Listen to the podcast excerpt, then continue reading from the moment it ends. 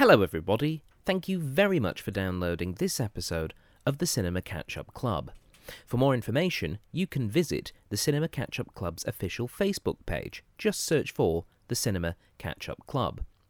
Or you can visit our website, thoughtjarproductions.com. This podcast is available on iTunes and SoundCloud, and we would really appreciate your subscriptions there, so pick your service of choice. For more information about this and other podcasts we produce, please visit thoughtjarproductions.com. And now for this week's episode.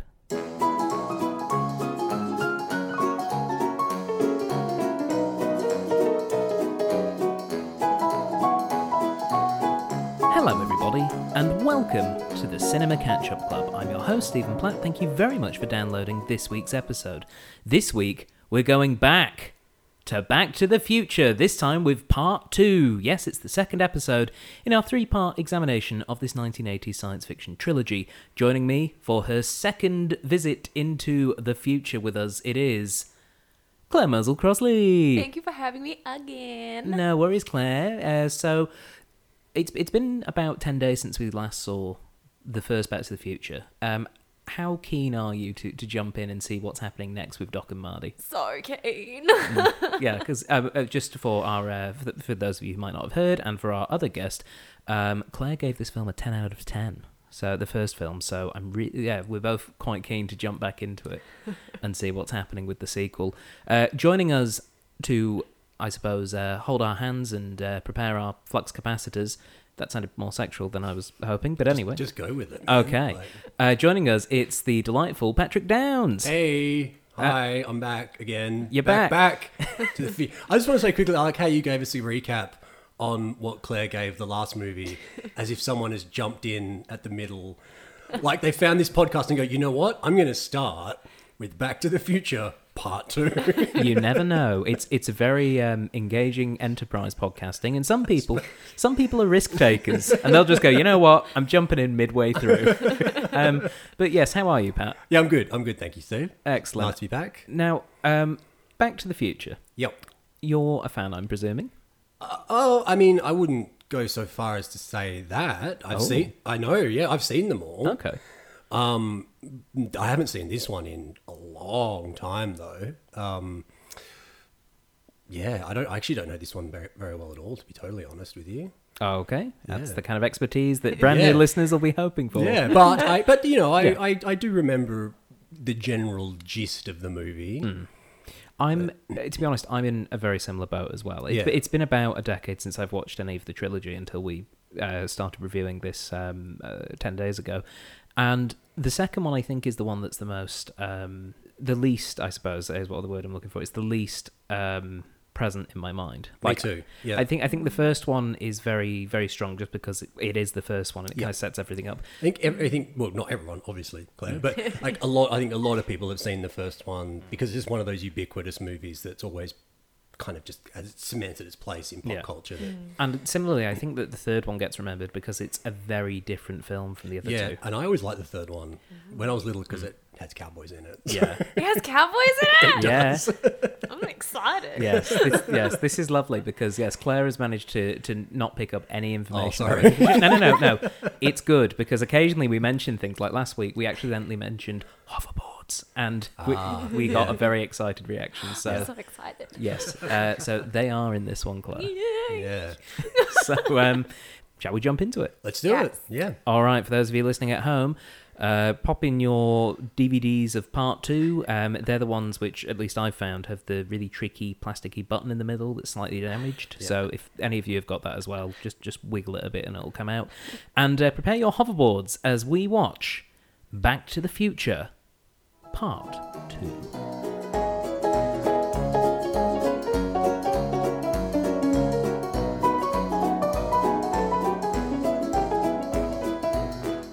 And welcome back, everybody. We have just finished watching Back to the Future Part 2, and I'm joined once again by Patrick Hey. and Claire. Hello. So, um, Claire, you've now seen the second of the trilogy.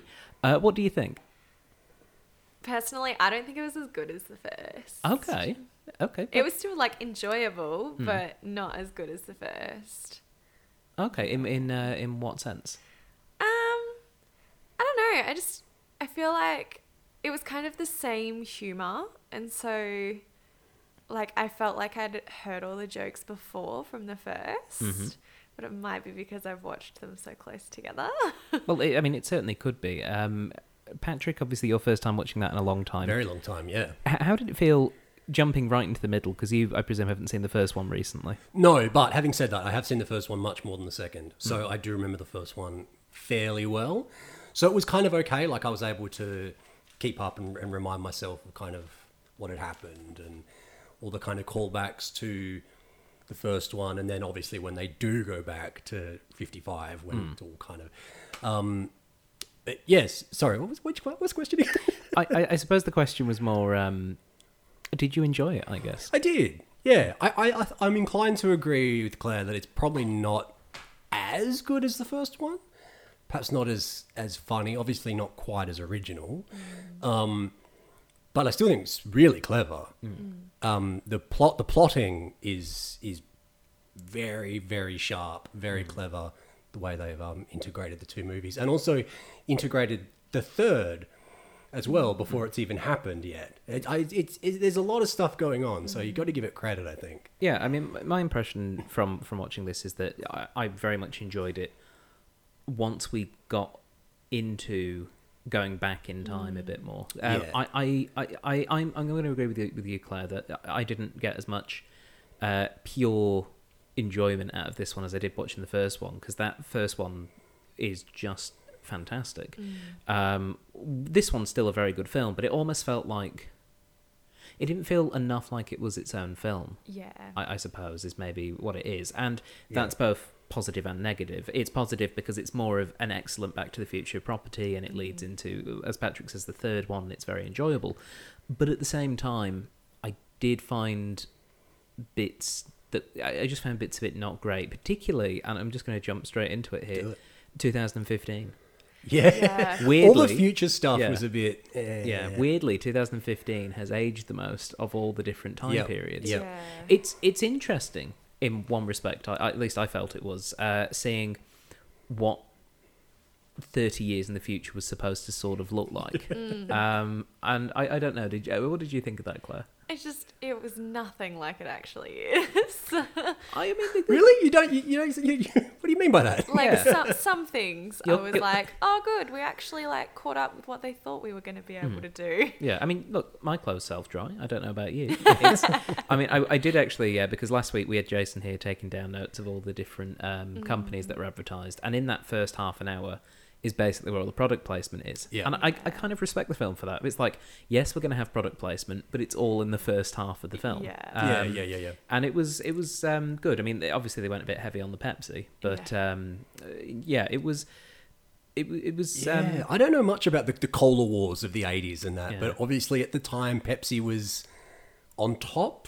Pepsi was doing well. Yeah. Um, but yeah, they were they, they were obviously Pepsi was something that was mentioned in the first film, Right. uh, that's but it came yeah. back with a real vengeance Yeah, in the there's a lot film. of Pepsi in in 2015, Back Yeah. to the Future 2015. Yeah, you know that whole '80s cafe should have just been called "Is Pepsi Okay?" Really, because um, it was heavily themed. I actually quite like the um, the cafe '80s to, as, as a setting. I Yeah, actually yeah. that bit didn't age as badly as I thought it it would. No, especially with because the, the easy thing to do is to pick on the technology Hmm. that they're depicting, and it's kind of like, well, obviously with the the the Michael Jackson cameo and the Ronald Reagan appearance and all that, like obviously that's a bit, but the idea of ordering off screens and things like that, so it's like, well, it's not that far. It's not far from removed what- from where yeah. we're at now. Yeah, Like, I, I did make a note of some of the technologies that I felt they got basically right. Yeah. Um, flat screen TVs. Yep. Yeah. Big flat screen TV. Yep. They nailed that pretty much. Uh, maybe not the watching six channels at once thing, but yeah. no, but you know, we do all usually have at least two screens on us at all times. yeah. so- So it's a variation of that. yeah.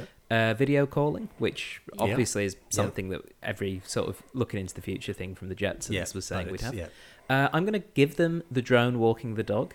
yeah, I- yeah. I think drones. The yeah. drone technology, Yeah. even though we don't tend to use it to walk dogs, or at least I definitely don't. Um, No. D- definitely not. Uh, no, definitely not. Guys. how would how would uh, Gruber go being walked by a drone? I think he'd just pluck it out of the. You try and pluck it out of the sky. Yeah. I don't know. That would just be. I mean, we can barely put a lead on him as it is. He's a nightmare. so I don't know how a drone's going to do. And the other one I had that I thought they did a pretty good job with was the VR headsets. And Yeah. Yeah, and that's the- really interesting. And the yeah. fact they were multi-purpose. That um, Yeah. the Marlene McFly, um, as played wonderfully by Michael J. Fox, um, when when sh- the phone call was coming into the house, the video call, it came up on the the visor saying phone. Yeah. Um, and the fact that uh, Marty Jr. was watching TV using the VR headset at the table. yeah, Yeah. yeah. was- that's not very far removed from not. what we do now with mobile phones. Like obviously a few years too early, but Mm. considering where we're at with VR technology now, Yeah. it's not going to be too much longer where headsets like that are pretty common. Yeah, Like, so I think I think they did a good job in that respect. yeah, Um, just hoverboards, really. That's the main one Yeah. they missed out on. Yeah. Um, although that's but they're fun. Flying That- cars. yeah. Oh yeah, I I mean, we've kind of got them, but not everyone drives them. I suppose. what? They're called they're called planes, Patrick. no, no, apparently there is Yeah. like a flying car, isn't there? That, if there like, is, we've missed it. I'm. Created. Um, you know, we're gonna we're gonna agree that there is, but we're gonna do some research. I'm look sure there is a flying car somewhere, Hmm. probably in like a bunker in Area 51 or something. Yeah. I'm so sure that this happened. It probably has, but it's probably only like one. Yeah. Because it probably like half the world's energy is needed to run it or something. yeah. Yeah. Oh yeah, we don't have any skyway congestion as things are. I mean, but most of the tech was interesting. I Mm. quite like the idea of um, self-lacing shoes. I thought that was that was pretty Yeah, cool. yeah. Uh, I was less cool on um, what I I guess I'd term the roofie machine, the the, the Yeah. thing that just sent Jennifer to sleep. That was but- a bit problematic. Yeah. Yeah. yeah. and in fact, Jennifer in general seemed quite problematic because Yeah. her purpose in this film was really Mm. just to sort of be unconscious. Yeah. Yeah. And I think, uh, well, actually, I don't think I know from having done a little bit of research. Um, they, when they finished the first Back to the Future, they didn't know they were going to do sequels.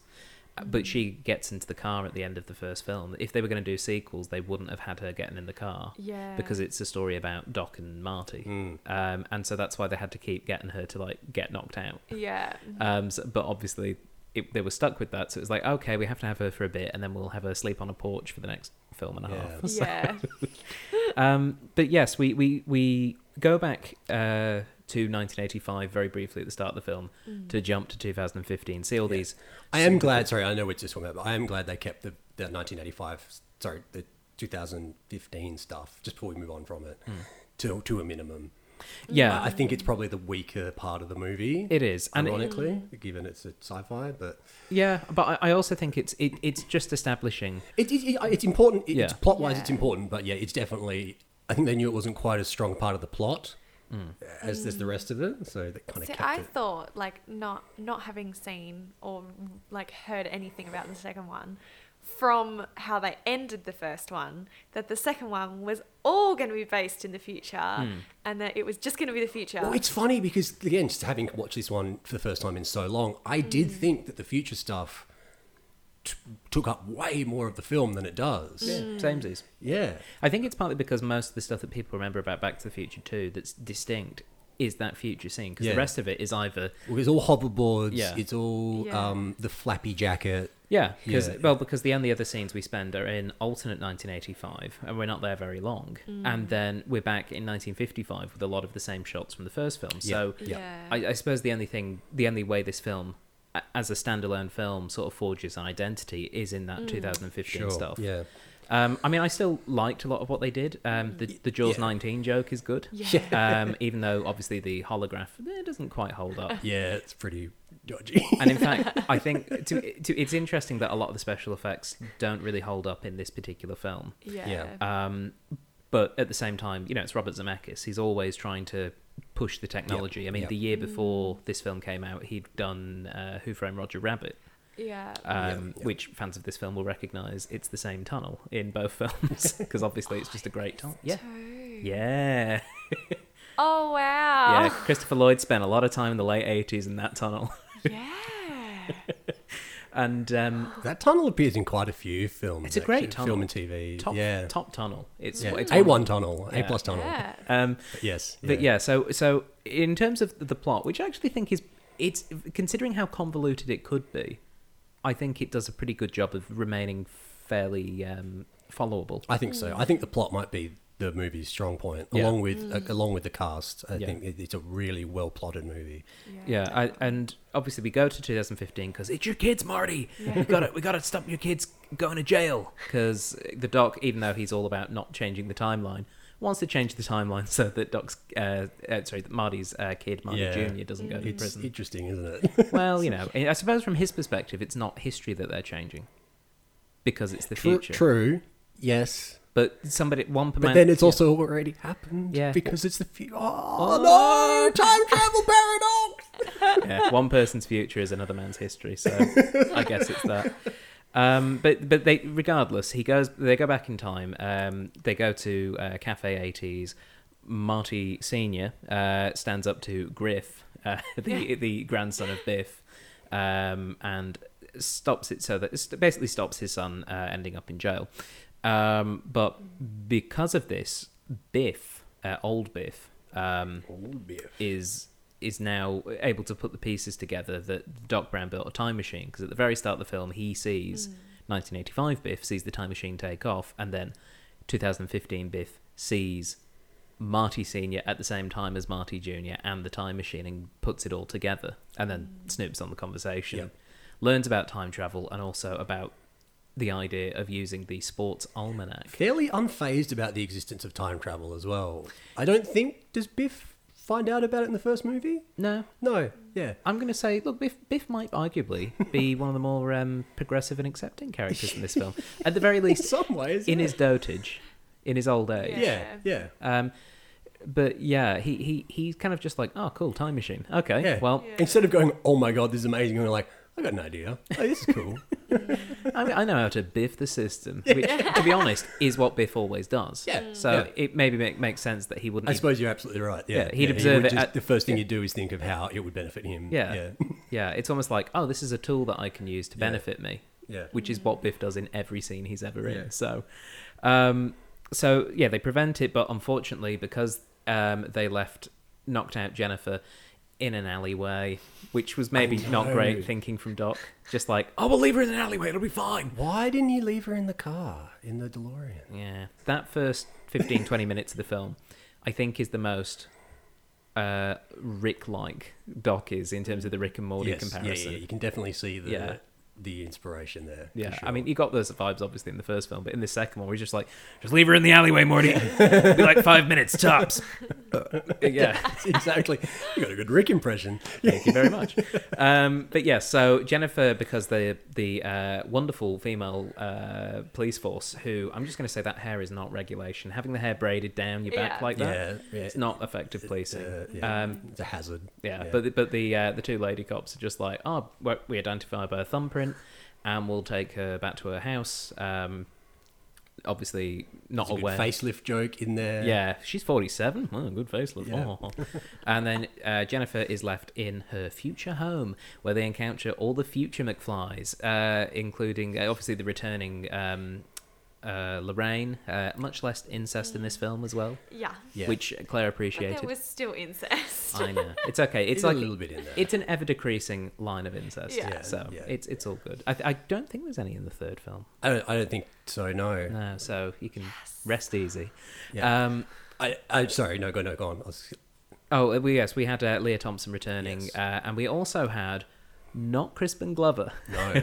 um, although it was very cleverly disguised because the only times that you see George McFly um, is when he's wearing heavily aged makeup uh, in the newspaper because he's been murdered, or it's actually footage of him from uh, the first film. Uh, And this was because uh, Crispin Glover did not agree to come back to the film, Mm. which is something that we'll get into in the trivia section. Um, but I think they covered it pretty well. I think so too. I just want to say, I think I think Lea Thompson is one of the MVPs of this movie. I think Mm. her and obviously Michael J. Fox and um, Biff. What's his name? Thomas Wils- Williams. Fred. Um, oh, he's. T- Thomas F. Hold on, I've got it written down It's somewhere. Thomas something. Anyway, Thomas F. Um, Wilson. Thomas F. Wilson. Yeah.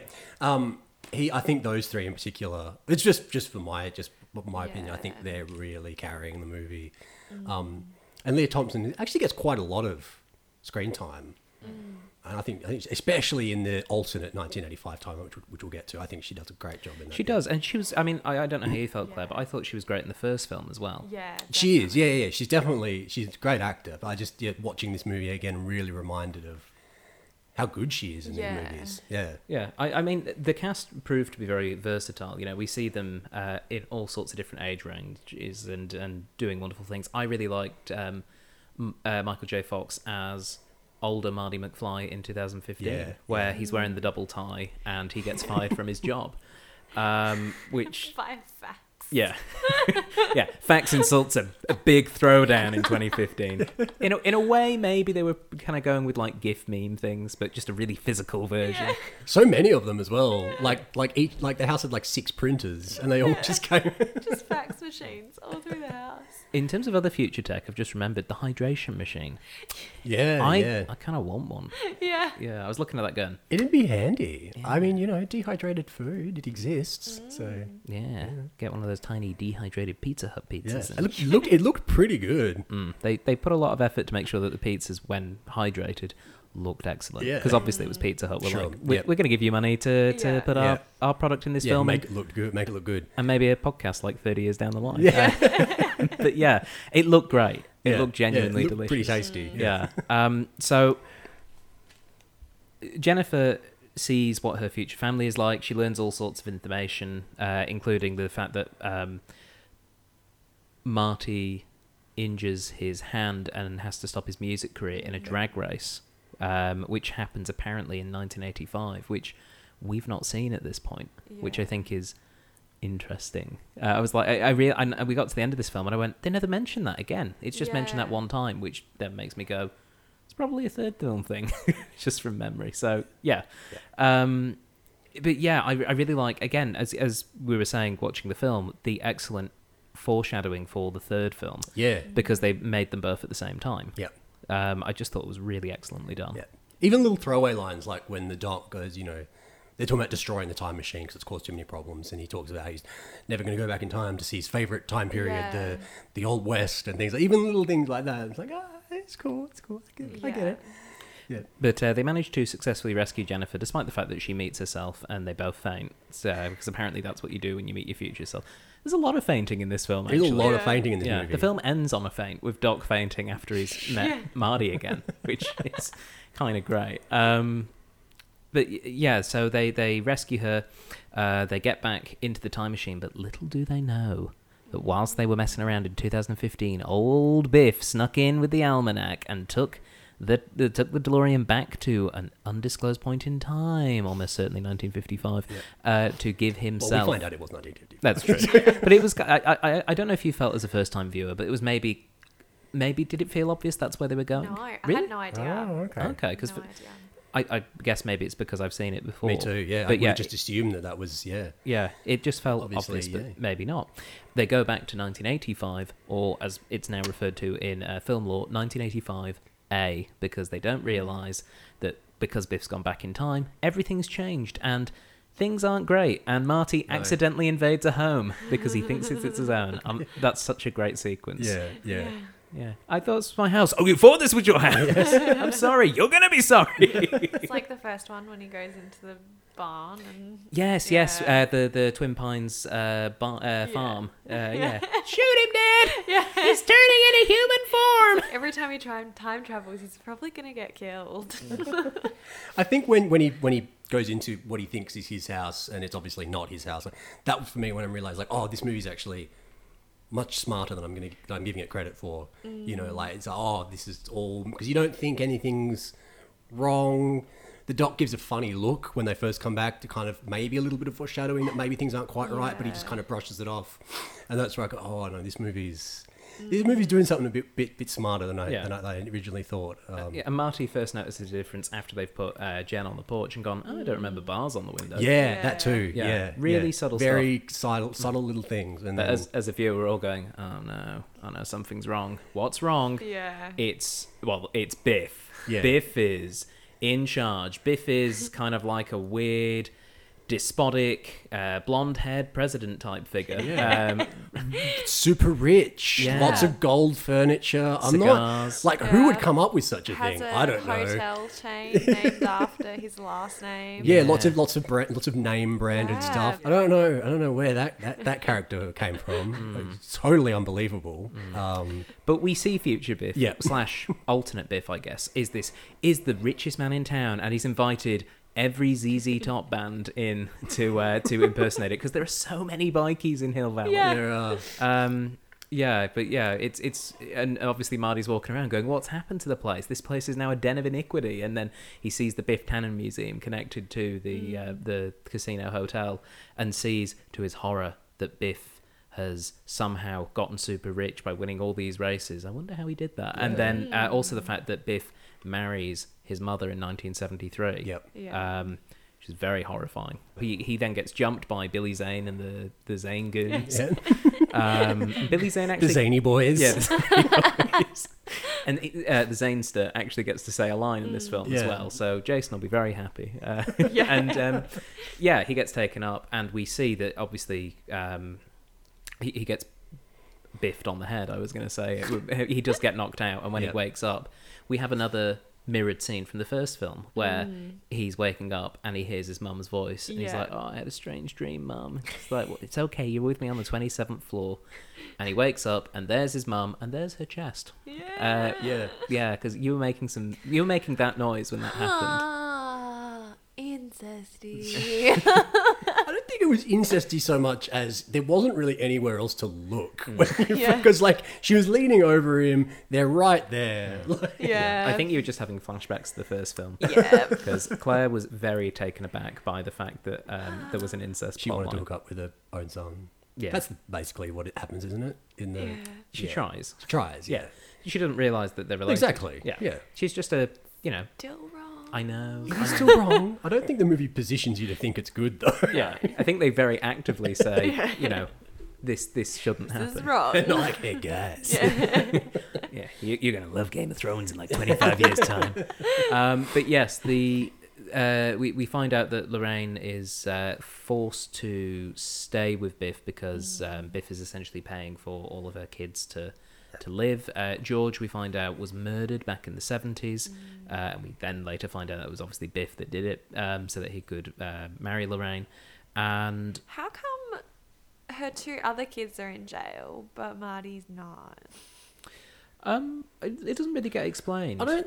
I thought. So I thought what he said is the the, the, the daughter. I don't see. I don't remember the other. the two. daughter had credit has cards. heaps of credit card Yeah. debt. Yeah, I don't- and the other one was on probation. He Yeah. said. So they maybe committed some crimes. I mean, obviously the whole timeline's changed uh, completely. So maybe after George was So I murdered. think I think what he said is he, he made a threat to Lorraine. He said, um, "I could get all three of your kids locked up or something." So he's not saying Yeah. they were locked up, but he could get them yeah, locked up. could send them all to okay. be with Uncle Joey. Yeah, that's yeah. what it was. Yeah, Okay. yeah. Uh, and then, of course, we, we when he has the rooftop confrontation with Marty, um, he says, "You know, I own the police. I own everything." Yeah. Um, so yeah, it, it, it's it's a bad situation. That's why Lorraine is staying, and it's interesting that in this 1985, like the original 1985 from the first film, she um, has a, a an alcohol problem, but this one's caused by being married to Biff, Yeah. uh, which is you know completely understandable. yeah. Um, Marty finds out that George has been murdered, and so goes to visit his father's grave. And Doc is waiting for him there, which Yeah. again is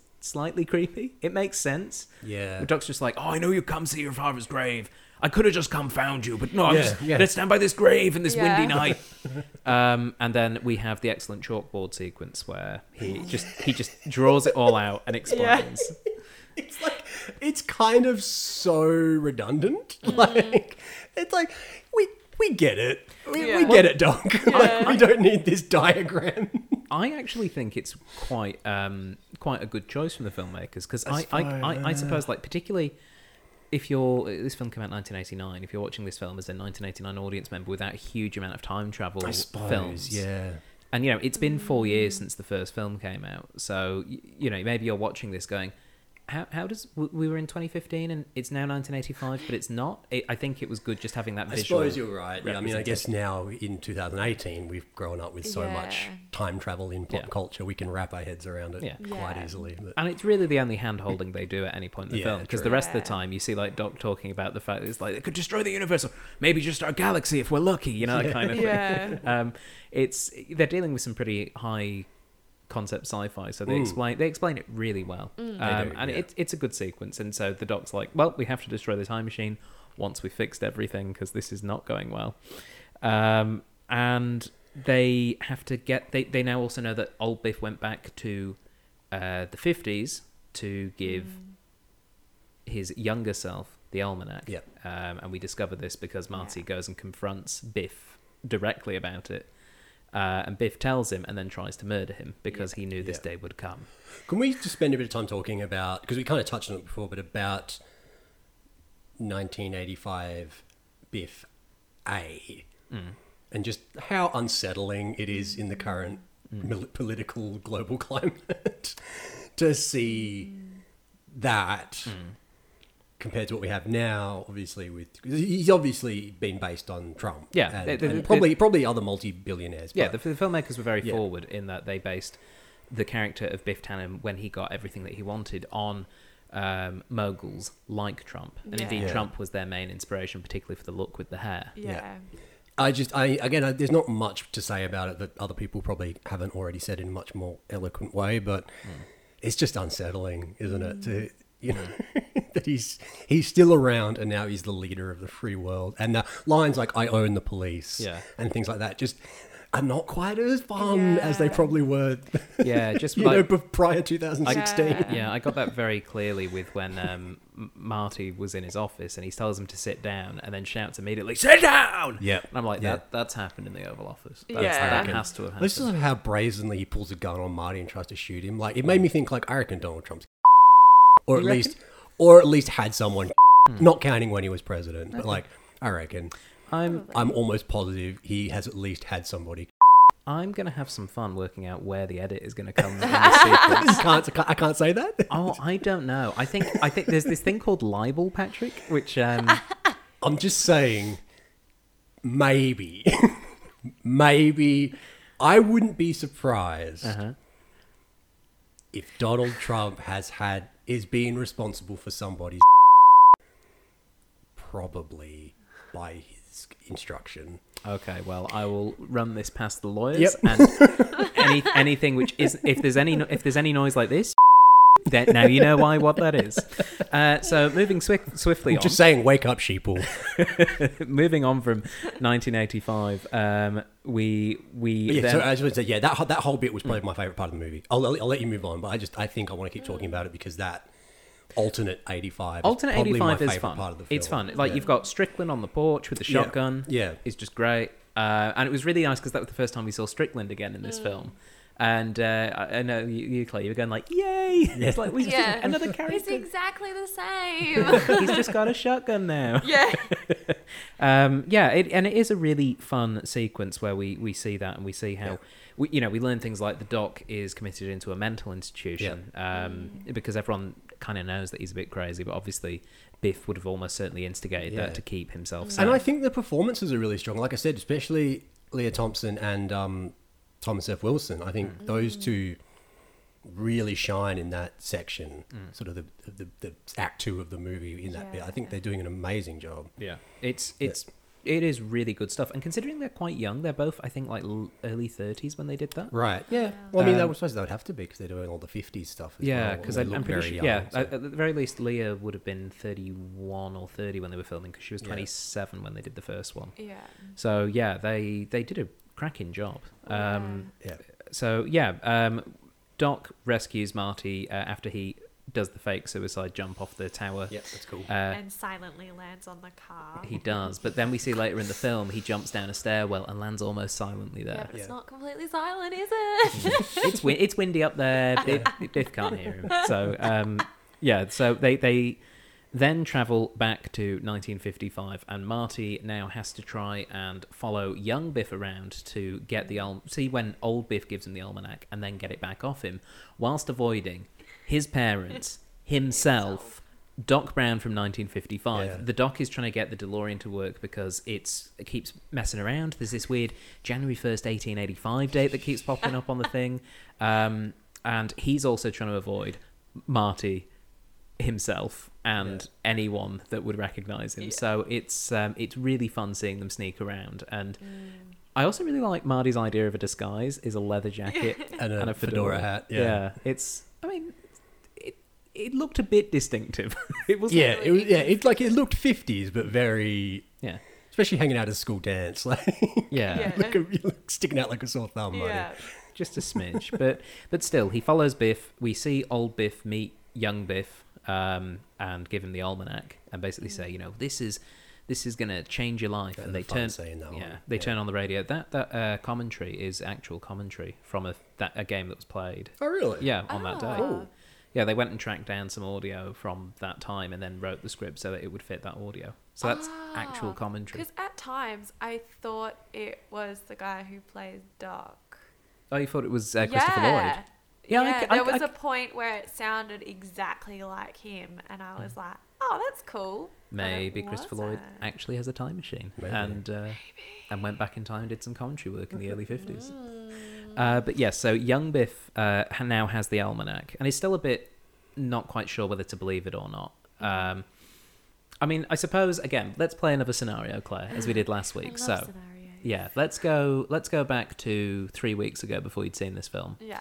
And then let's say a version of you that is sixty years older than you now. So let's say it'd be mid eighties, wouldn't it? Mm, Yeah, So so somebody who for, you in your mid eighties. So you've travelled from the, the mystical future year of 2075 Oh, uh, or 78, 2078, which actually is a fair way. Wow. Yeah.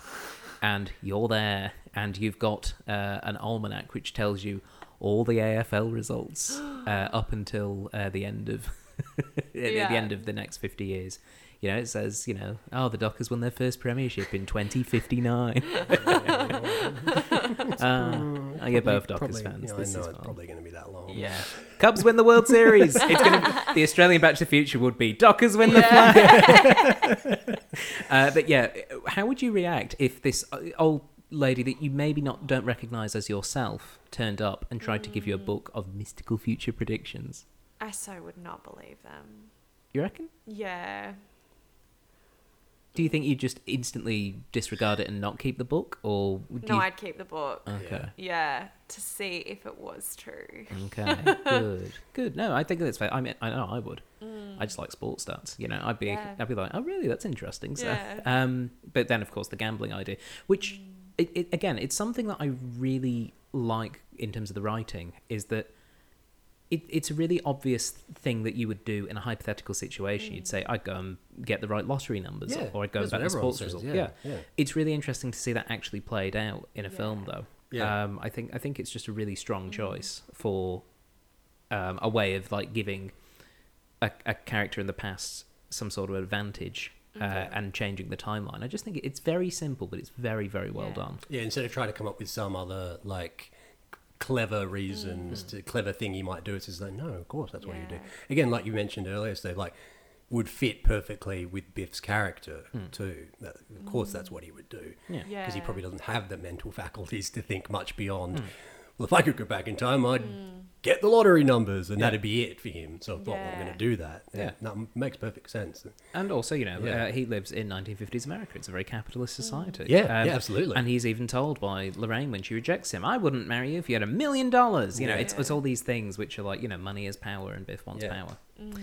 Um, so Marty goes to the dance again, the um, Enchantment Under the Sea dance, or Yeah. to give it uh, the name that Doc gave it last time, um, the rhythmic ceremonial ritual. In the first film, he calls the dance "It's a rhythmic ceremonial ritual of some kind."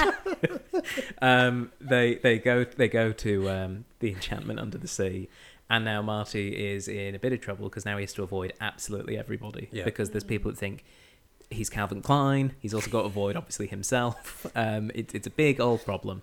Uh, he follows Biff around and almost gets the almanac, but then Strickland turns up, and Strickland takes the magazine off him after doing a little bit of disciplining on him, basically saying, Have you had alcohol, young man? No, sir, I'm not old enough to have alcohol, that kind of thing. And Marty follows Strickland to his office, and we have a espionage sort of three minute spy sequence where he eventually gets the almanac, and then he opens it, and it's full of ooh la la. it's it's topless ladies because Biff switched out the cover with a with a fifties porno mag, Yeah. basically. A lot of discipline for Biff to ditch his porn in Mm. in repl- in place of a uh, you know maybe not real sports almanac. I, Well, I you thought. they're both books with figures in them. I guess. So, Yeah. Uh, da, da, da. I'm just saying, 17 year old me probably wouldn't have made that decision. and that's why there's not a giant Patrick Downes casino. Right. Yeah. would have held on to my porn, damn it. Um, so, but luckily for Marty, just outside the window, his father George is knocking out Biff from the end of the first film, and so he's able to go up to Biff on the ground, punch him again just before he comes round. Uh, the wallet inspector's there. I think he took that guy's wallet. I think he took his wallet. That was good. That was very funny. That guy was good. Yeah, he's in that guy's wallet. Yeah. Just a real nerd. Yeah. Like they did a Yeah. really I good really job like- of just making him a real nerd Yeah. without overdoing it. Yeah. I also really like that when Biff gets up, he's like, "Hey, I think you took your wallet." Turns back to camera. I think he took his wallet. Yeah, wonderful stuff. Um, so Marty gets the almanac back. He then has to stop Billy Zane and the Zany Boys Yep. uh, from roughing up his 1955. Okay, his first film self. That's probably Yeah, the this, easiest. this way is to when I start to get a bit like, hang on a sec. Yeah. All right, yeah. So yeah. his first film self is inventing rock and roll on the stage. Problematic, but we covered it in the first You one. did? Okay, Yeah. good. I was wondering if you covered it. yeah, we, we mentioned it. Um, but yeah, so he's he's on stage with that particular complication, and the Zany boys are there, going right. We're going to get him when he gets off stage. We're going to beat him up uh, because we've seen m- m- second film Marty, and now oh look, he's on the stage. How does he change his clothes so quick?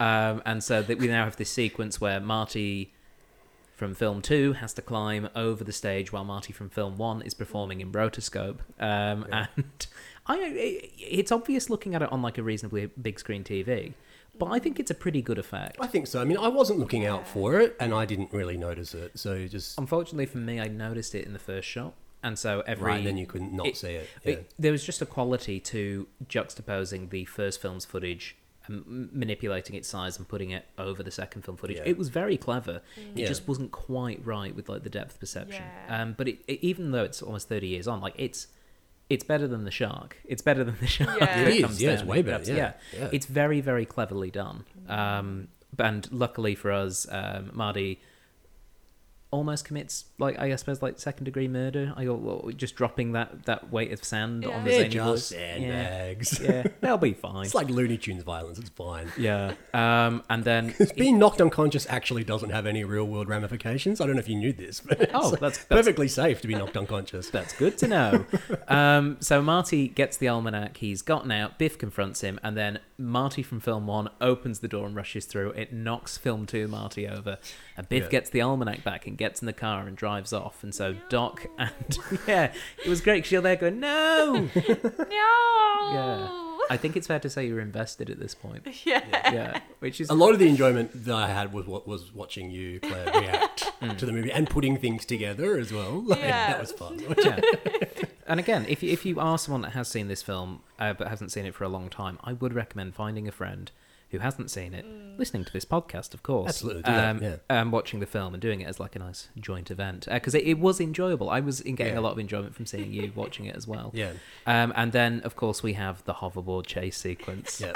In the uh, Roger Rabbit tunnel, and it's it's a pretty good sequence. Yeah. it, it holds up. It Doesn't Absolutely make does. any sense. You could just go up. Well, I and think- hoverboard up, Well- and the car would go underneath him. is there a limit to how much the hoverboard? I, can the hover? impression I got was there has to be a certain amount of, like, there can only, excuse me, there can only be so much distance before the hoverboard just Hmm. ceases to work. But work. the hoverboard went like up on the side. You're of right, The he could have just done that, So he yeah. could have just gone up. But he didn't. He didn't. off the roof. He also didn't stay there. Like I think it still affect like the gravity of the person connected to the hoverboard. Like he's only connected by a little pink strap on his on his right foot. Yeah. I think it was like, like you could still fall off the hoverboard itself. yeah. itself. I think the hoverboard still behaves like Ah, a skateboard. We also know you can't really move it over water, and that road was pretty wet. Unless you've got power, Yeah. whatever that means. yeah. No, No thanks, mister. I've got a pit bull now. Oh, yeah. Okay, I don't want to think about the 2015 sequences because the rest of this film is so good by comparison. Um, he just about escapes, partly because uh, Doc turns up just in time with the bunting that got accidentally attached to the car. Yep. And pulls him away, and Biff drives into a truck of manure again. Eh, hey, hey. Manure. yeah. Manure! I Manor. hate manure. One thing that did make me think uh, about a potential, maybe something that we did or didn't see in this film. So Doc just turns up suddenly at that point mm. and drops the rope and gets Marty, and we Yep. know he's willing to change the timeline to fix things. Did Biff run over Marty the first time that happened? Ooh. Mm. As in, like Doc wasn't there to pick him up, Doc so wasn't Marty got there. killed. Marty got killed. I mean, you could ask that for any for this whole movie, any Yeah. point in this movie. It's like, what? When? Did, I know Claire's face. it was just it was just the thought I had when I was watching it. I was like, yeah. how did he know to be there? And I went, oh, maybe he saw Marty's body and just quickly jumped back in time five minutes. That's the thing. Maybe there's a bit of Groundhog Day thing going on where it's like Doc Brown might have spent decades trying to get this just right, and Yeah. we're only seeing the the So successful it's runs. Not like timeline A or B. It's like timeline A through to Z. Possibly. yeah. Anyways, sorry to throw a paradox into your head. Um, but yeah, so he rescues Marty. We presume the first time. We Let's, presume- that's yeah, yeah, to keep our sanity. yeah. Uh, so he rescues Marty with the bunting. Everything's going hunky dory now. Uh, although the storm is now coming in because it's Yeah. the same day as the storm from the first film. yeah. Um, and Marty burns the almanac, saving his family. The newspaper changes. Oh, we did we did skip over that nice little scene with the two Doc Browns. Oh yes, my apologies. Yeah. That was that was that was cool. I like that. yeah, where they where- did that. yeah. with- Doc Brown from film two hands Doc Brown from film one a screwdriver. Yeah. while keeping himself disguised, Mm. kind of from the original, or s- I can't- original whatever film Yeah. one Doc Brown. Yeah. yeah, I Uh, like that, and, and again, very clever with the with the pole, the Yeah. power pole down the middle. Yeah. Um, I think disguised really well in terms of the split screening of it. Yeah, and I'm guessing that's how they did it. I presume so as well. And I, I just think, uh, you know, it was a very deliberate movement from future Doc Brown to hand the wrench beh- around, around the yeah. pole. Yeah. around behind the pole. yeah, so the editors had a much easier time. yeah, Um, yeah, and just Christopher Lloyd, just wonderful.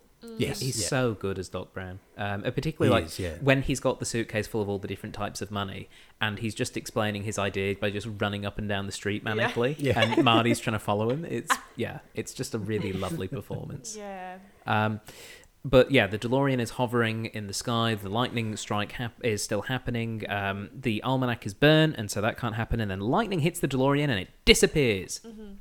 Gone. And as the as the almanac's burning, the newspaper changes back to Oh yeah, or to changes to George McFly honored, not murdered. Yeah. Yeah. And uh, yeah, Doc Brown not committed, commended. commended. Um, I do like they kept he he still looks like a maniac though in his Yeah. yeah. in his photograph. I like that they I like they didn't try and smooth him over and make him look all. He still looks like a nutbag. Yeah. yeah. Uh, but yeah, the DeLorean disappears, and that 99, 99. is hanging in the, c- the clouds. And we, as as a as a first time viewer, what were you thinking when that happened? I thought he'd gone to 1999. Oh, okay. Yeah. That's Makes sense, interesting. yeah. Yeah. I mean, it. Yeah, it would fit within the, the realms of the the timeline they've been jumping around in so far. And then a car turns up, and a mysterious stranger gets out, and he goes, "McFly, Mister McFly." Or Marty McFly, whatever he says, and um, hands him an envelope. He's very dramatically like he's going to shoot him, which I like. I've got to give Well, you and he's this. dressed up like a you know sort of. Well, I was thinking more like a prohibition era cop. You know, or government official. Or a a government- yeah. spy. I was yeah, like, a spy or a something. spy." Yeah, I've got something to give you. A letter. and you tell he's from the post office. Yeah. Um, yeah. Me and the boys have been wondering what this might be. So can you t- explain to us what it is? And that's because it's a letter that has been waiting 70 years to be delivered from the year 1885 on the world's most waterproof paper. Yeah. Um, Yeah. because all the rain's coming down. and He's still able to read it. And so Marty races back into 1955 town, and Doc is celebrating because first film Marty has just left, and then second film Marty runs in and says, "Ah, everything's happened," and the Doc Yeah. faints, and that's where the film ends. This is still an enjoyable film. Yeah. totally. Yeah. Yeah. it's a very enjoyable film, even though it lacks the, I suppose, the original impact of that first film. Mm.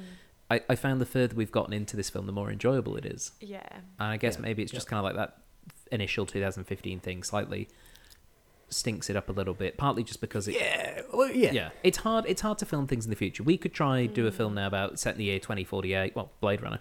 sure. Uh, although even though that's kind of an alternate universe, but you know, we could say, uh, you know, let's set a film in the late 2040s, and we'd probably get loads of things wrong. I don't. To, to me, it wasn't so much the stuff they got wrong, or, or you know, any of the silly things. It was more just that stuff was a bit meh. Yeah. You know, like it was very expositional because they had to set it up for the rest of the story to happen. But it was just it just it felt very expositional. You know what I mean? Like there just um, wasn't much to it Yeah. in terms of uh, uh, plot engagement, character engagement, anything like you know. Yeah, definitely. There was the cool action sequence with the hoverboards, and then we're Mm. back to 1955 or back to 1985. It was kind of like that. That was my issue with it. It Yeah. just they didn't do an awful lot. Yeah. It was almost as though the basic problem that they had was they finished the first film, sending them into the future, having no real um, idea that they'd be doing yeah. sequels. Yeah, And they essentially just gave themselves something to try fix. Yeah. Yeah. It was still interesting and it was still enjoyable, but Totally, yeah. it just doesn't feel as strong as the rest Yeah, of the and like I said, my issue with it isn't, isn't isn't all the tech stuff or anything because that's fine. I mean, I can watch hmm. movies from whenever and Yeah. You can watch Demolition Man. You can watch Demolition Man. Absolutely, Demolition Man's great, and it's you know Taco Bell wins the yeah. corporation. And as far as I'm concerned, I still use toilet paper. so you know, have you seen Demolition Man? Nope. You should watch Demolition Man. You'll I get the toilet watch paper movies. reference. okay, well, when it comes up, we'll get you on. Uh, so, would you guys like some trivia? Yes. Let's do it. Okay, let's jump straight into some Crispin Glover controversy. Yes, this is interesting. So, uh, the principal actors and actresses committed to the sequel before any of the scripts were written. Uh, there was a stumbling block in the negotiations with Crispin Glover, who played George McFly. Um, he was offered a monetary amount less than that of Lea Thompson and Thomas F. Wilson. Um, it, that's what he claims, anyway. Uh, Crispin believed this was because uh, the producer, Bob Gale, took exception to Crispin voicing his disapproval of the original film's ending. Uh, apparently, Crispin Glover didn't like the fact that the McFlys viewed money and material possessions as rewards because they kind of end up being almost like a perfect 80s family with Yeah. a lot of, you know, he's rich Yeah. and that's why things are better. Um, during sequel negotiations, Crispin's agent expressed to the producers that Crispin wanted a fair compensation in addition to a script approval clause in his contract, which is something that some actors have. Bob Gale refused uh, to both of, both of these requests um, and instead offered a lower salary amount than the original first offer Wow. essentially a bit of a power play. Crispin turned down the lowball offer of um, one hundred and twenty-five thousand. Uh, Ga- Gale rewrote the sequel uh, to then have much less George McFly. The actor Jeffrey Weissman plays uh, George, and uh, uses molds of Crispin uh, to make. Um, you know, with the facial prosthetics. So they took what Crispin Glover would look like aged up and put that onto Jeffrey Weissman. All shots of Weissman either show him from behind, at a distance, upside down, or wearing sunglasses. Now I get why he was upside Hmm. down. Because he looks more like. Because you can't quite Yeah. say that that doesn't look right. Yeah. Because it already doesn't look right. It's the same way he's through the screen door in the very first scene of the film where we see his parents wave. They're behind the screen door. That is very clever. Mm. So, well, yeah. it's clever, but it it backfires on them a bit, doesn't it? Well, Crispin Glover did sue the filmmakers. um, he they had not granted permission to use his likeness in part two. He hadn't said you could do it. Crispin ended up dropping the lawsuit after the case was settled out of court for seven hundred and sixty-five thousand dollars by oh. Universal's insurance company, who decided it would be cheaper to just pay Crispin than go to the trial. Mm. The Screen Actors Guild subsequently introduced new rules about the illicit use of actors Wow. which maybe features slightly into more recent things like Rogue One, with um, Yeah. obviously with uh, in that film, and uh, again, not to delve into the Rogue One discussions.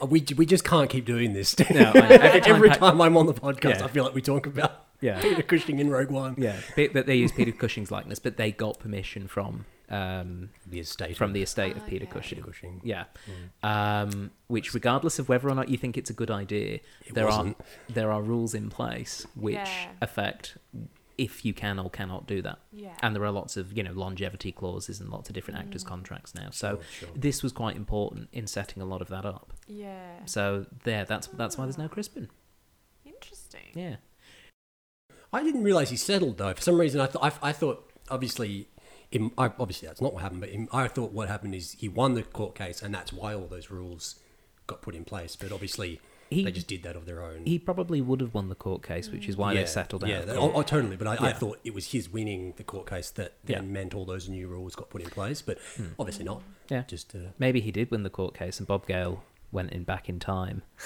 and made him settle. Of course.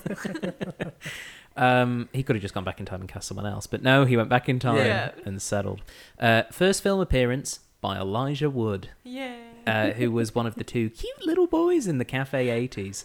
like Um, a baby's toy. Yeah, um, and um, amazingly, looks exactly the same. He Yeah, doesn't look like yeah. he's aged from six years old whatsoever. Uh, during uh, filming of the cut sequence where the McFly family gathers around the table in 2015, because they did do a family dinner sequence that was like the first film, um, there was an earthquake, and obviously, you know, an earthquake happens. Yeah. Uh, they were worried about the fact that all the props would have been changed and moved around. Uh, and they had to stay exactly where they are because Michael J. Fox is playing three characters in that Yeah. film because he's playing both of his kids as well as his older self. Yeah. Um, so that scene ended up just being cut. But then when they reviewed the footage, the earthquake had not moved anything, and they couldn't believe it because you know it's an earthquake. Yeah. nothing moved. Uh, so yeah, So That is amazing. but kind of annoying. You'd be like, ah, damn it. yeah. could have done more with it. Yeah. Yeah. Um, Carl Sagan considers this film to be the greatest time travel movie ever made. He praised the accuracy in handling the multiple timelines as they would potentially really happen if time travel were possible. Uh, in Back to the Future, the video game, uh, Carl Sagan is an alias used by Doc Brown when Doc Brown goes back to the 1930s. so, Nice. yeah, nice little nod to Mr. Sagan. Yeah. Well, I feel a bit vindicated then as well. Not that anyone was doubting me, but I just, I, but I feel like thinking that this was a very clever film. If Carl Sagan can put his uh, It's- stamp of approval on it. Yeah. Yeah. Uh, so this film was filmed at the same time as Back to the Future, uh, Future? Back to the Future Part Three. Uh, it was claimed at the time that in the four years since Back to the Future was made, Michael J. Fox had forgotten how to ride a skateboard because obviously when they were doing the hoverboard sequence, it's a skateboard with Yeah. stuff edited. Um, it actually turned out to be an early symptom of his Parkinson's disease because he was diagnosed with Parkinson's in '91. Um, right. Yeah. Wow. yeah, uh, obviously he just thought, "Oh man, I've just I'm really bad at skateboarding because I've not done it for four years." But no, he you don't tend to lose motor skills. It's like riding a bike. Yeah. The saying is you don't forget how to ride a bike unless you have motor neuron disease. That's the full saying. Um, and yeah, it turned out that that was potentially an early warning sign, Wow. which is kind of interesting but also sad at the same Yeah. time. Yeah. Um, but yeah, that's that is something that happened. Uh, Robert Zemeckis and Bob Gale have admitted on the DVD commentary that they were originally not interested in doing a sequel to Back to the Future, and that the open ending of the first film was meant to be kind of a joke, just like you know, it's your kids. Yeah, it was just a, a punchline. Um, but obviously, when plans were then made for a sequel, they chose to remain involved in the continuation uh, and extended the film to two sequels, and then obviously had to fix everything so that they could have Marty and Jennifer at the start of the film, and then quickly get rid of Jennifer because she's not the main character. It's meant to be just Marty and Doc. Um, yeah. So there you go. According to Michael J. Fox, he found out there was going to be a sequel to Back to the Future when he watched the VHS version and the words "to be continued" were added to the end. he uh, called his agent to find out, and they confirmed, "Oh yeah, they're planning a sequel. They just hadn't told him yet." Oh my god. like, I really just like the fact anyone that bought a VHS of it when it first came out probably knew before Mart- yeah, before Yeah. Michael J. Yeah. Fox. Um, to commemorate the film in 2015, USA Today changed their masthead to the futuristic logo featured in this film and reissued the front pa- the front page featuring Marty Jr. getting re- um, arrested, which is a nice touch. Nike also developed real-world versions of the self-tying sneakers um, and sold. They were like a limited edition thing, and sold I them. remember that. Yeah, they sold Yeah, them with yeah. all the proceeds going to Michael J. Fox's Parkinson's Foundation, Oh, which that's is a lovely. nice touch. Yeah. And Pepsi even made the Pepsi Perfect uh, bottles and released them for twenty dollars and fifteen cents, Wow. As opposed to the forty-five dollars they cost. So I guess soft drink price inflation didn't go up as much as they thought. No. A hundred dollars to save the clock tower, sir. Yeah. Um, the tagline for Jaws 19 is this time it's really, really personal. Um, on the marquee, the name of the director is Max Spielberg, which is Steven Spielberg's son, Oh.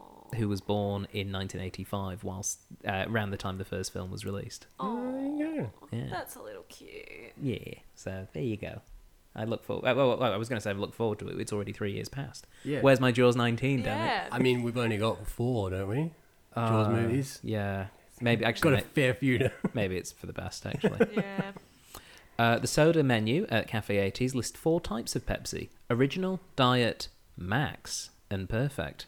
Pepsi Max didn't exist until 1993. Oh, what a horrible timeline. They they predicted Pepsi Max That though, is creepy. which is pretty great. That's pretty great. It's good. Mm. I, I, I, I basically live off Pepsi Max, so Mhm. yeah, I, I can appreciate Back to the you Future too for that. who run Pepsi It were could've- like, "That's a good idea." Maybe. and Maybe then one of them just took went- the idea. Max, yeah, okay, you know, yeah, we'll write that down. Yeah. We got to make, we got to try and make as much as this film happen as possible, because Yeah. then Pepsi might be pertinent. Yeah. Um. Two of the TV shows that were featured on television screens inside the Cafe 80s were Family Ties and Taxi, which were the TV shows that starred Michael J. Fox and Christopher Lloyd. uh, Flea from the Red Hot Chili Peppers is in this film. yeah. Is he? Yeah, he's an extra. Oh. Um, he was touring at the same time as filming, so he he basically did all of his stuff in one day, and he didn't really sleep. I think he slept for like two hours, according to this. So he flew from where they were doing the tour, did his day of filming, and then flew back. Uh, Flea said that much of the time was a blur, save for having lost a sweater his grandmother knitted for him while shooting the scenes. Um, and he hasn't seen any of the other films in the trilogy. He's just seen the one he's in. of course. Go Flea. In the 2015 uh, sequence when they're in Hill Valley, Hill Valley, there are several cars from other science fiction movies. There's a spinner from Blade Runner and the star car from The Last Starfighter. Oh, wow. Yeah. oh come on, Last Starfighter's pretty pretty swish. Yeah. So, um, and they also modified some Fords with a load of pipes and just Yeah. had them driving around, which was kind of great. And finally, Mr. Strickland's office placard identifies him as SS Strickland. While it has been speculated that it stands for School Superintendent, a photo album included in a deluxe edition of the Back to the Future game reveals that his name is Stanford S. Strickland. So he's Stanford Strickland. It's the driest name in the world. Yep. Yeah. Yep. Yep. And he was born in 1925. So there you go. Yeah. So let's score the film. And Claire, as you're the first time viewer, you get to go first. What score does Back to the Future Part 2 get out of 10? Well, it wasn't as good as the first one, so I'd probably give it eight Calvin Kleins out of eight. out of 8 or 8, Eight out of ten. That's okay. For a second, I thought you'd changed the whole scoring system. oh, no. okay, 8. No, that's I, I think that's uh, pretty reasonable. Mm-hmm. Um, Patrick, what would you give it? I'm going to give it um, seven. It's still good, but it's it's. I don't think it's great. It's still very enjoyable though, so it's slightly above average. Um, seven biofuel banana peels out of ten. Yeah, I, I think to be honest, it's it's still a very enjoyable film. But I think when we, having watched it so close to the first film, mm. it doesn't stack up as its own independent film, and it, it's Yeah. tricky because obviously we're reviewing these films on an individual basis. It's hard not to review this film. It's basically impossible to review this film. It Without, can't. It can't exist on its own. Yeah. No. Yeah. So in a way, really, it should get naught for that. But in re- realistically, it's it's an entertaining part of mm. a collection, and I would probably give it eight um, mentions of Pepsi products out of ten. Drink Pepsi. Uh, but that is all for this week. Uh, Claire, you'll be back next week for our third and final trip. I'm into- excited. Mm. So yeah, we're going to 1885. Yeah, 1885. we're going to the Wild West. Yes. With the cowboys. Excellent. Well, uh, we look forward to doing that. And Patrick, thank you very much for joining Thanks us. Thanks for having me, Steve. Always a pleasure. And uh, for those of you listening at home, thank you very much for listening. If you would like to find out more information, you, we, not you, I'm, I presume you can be found there as well, because everyone's on Facebook. Um, we can be found there as well. Just search for us. Just search for the Cinema Catch Up Club. Join the page, give us a like, and uh, you can see some of the other films we've done, the other 51 films at this stage that have been reviewed as part of this series. We are also on Patreon. Uh, go to www.patreon.com forward slash CCUC podcast for uh, a couple of extra, extra, extra's a new word, uh, a couple of extra uh, lovely bonus features. Um, this film was uh, in part selected by our wonderful patrons, and thank you to them for their excellent suggestions. And there's also a little bit of bonus content available there as well. So check that out. And as always, we are available on iTunes, SoundCloud, and any other podcasting or podcatching service that you use. But uh, that is all for this week. So until next time, goodbye. Bye.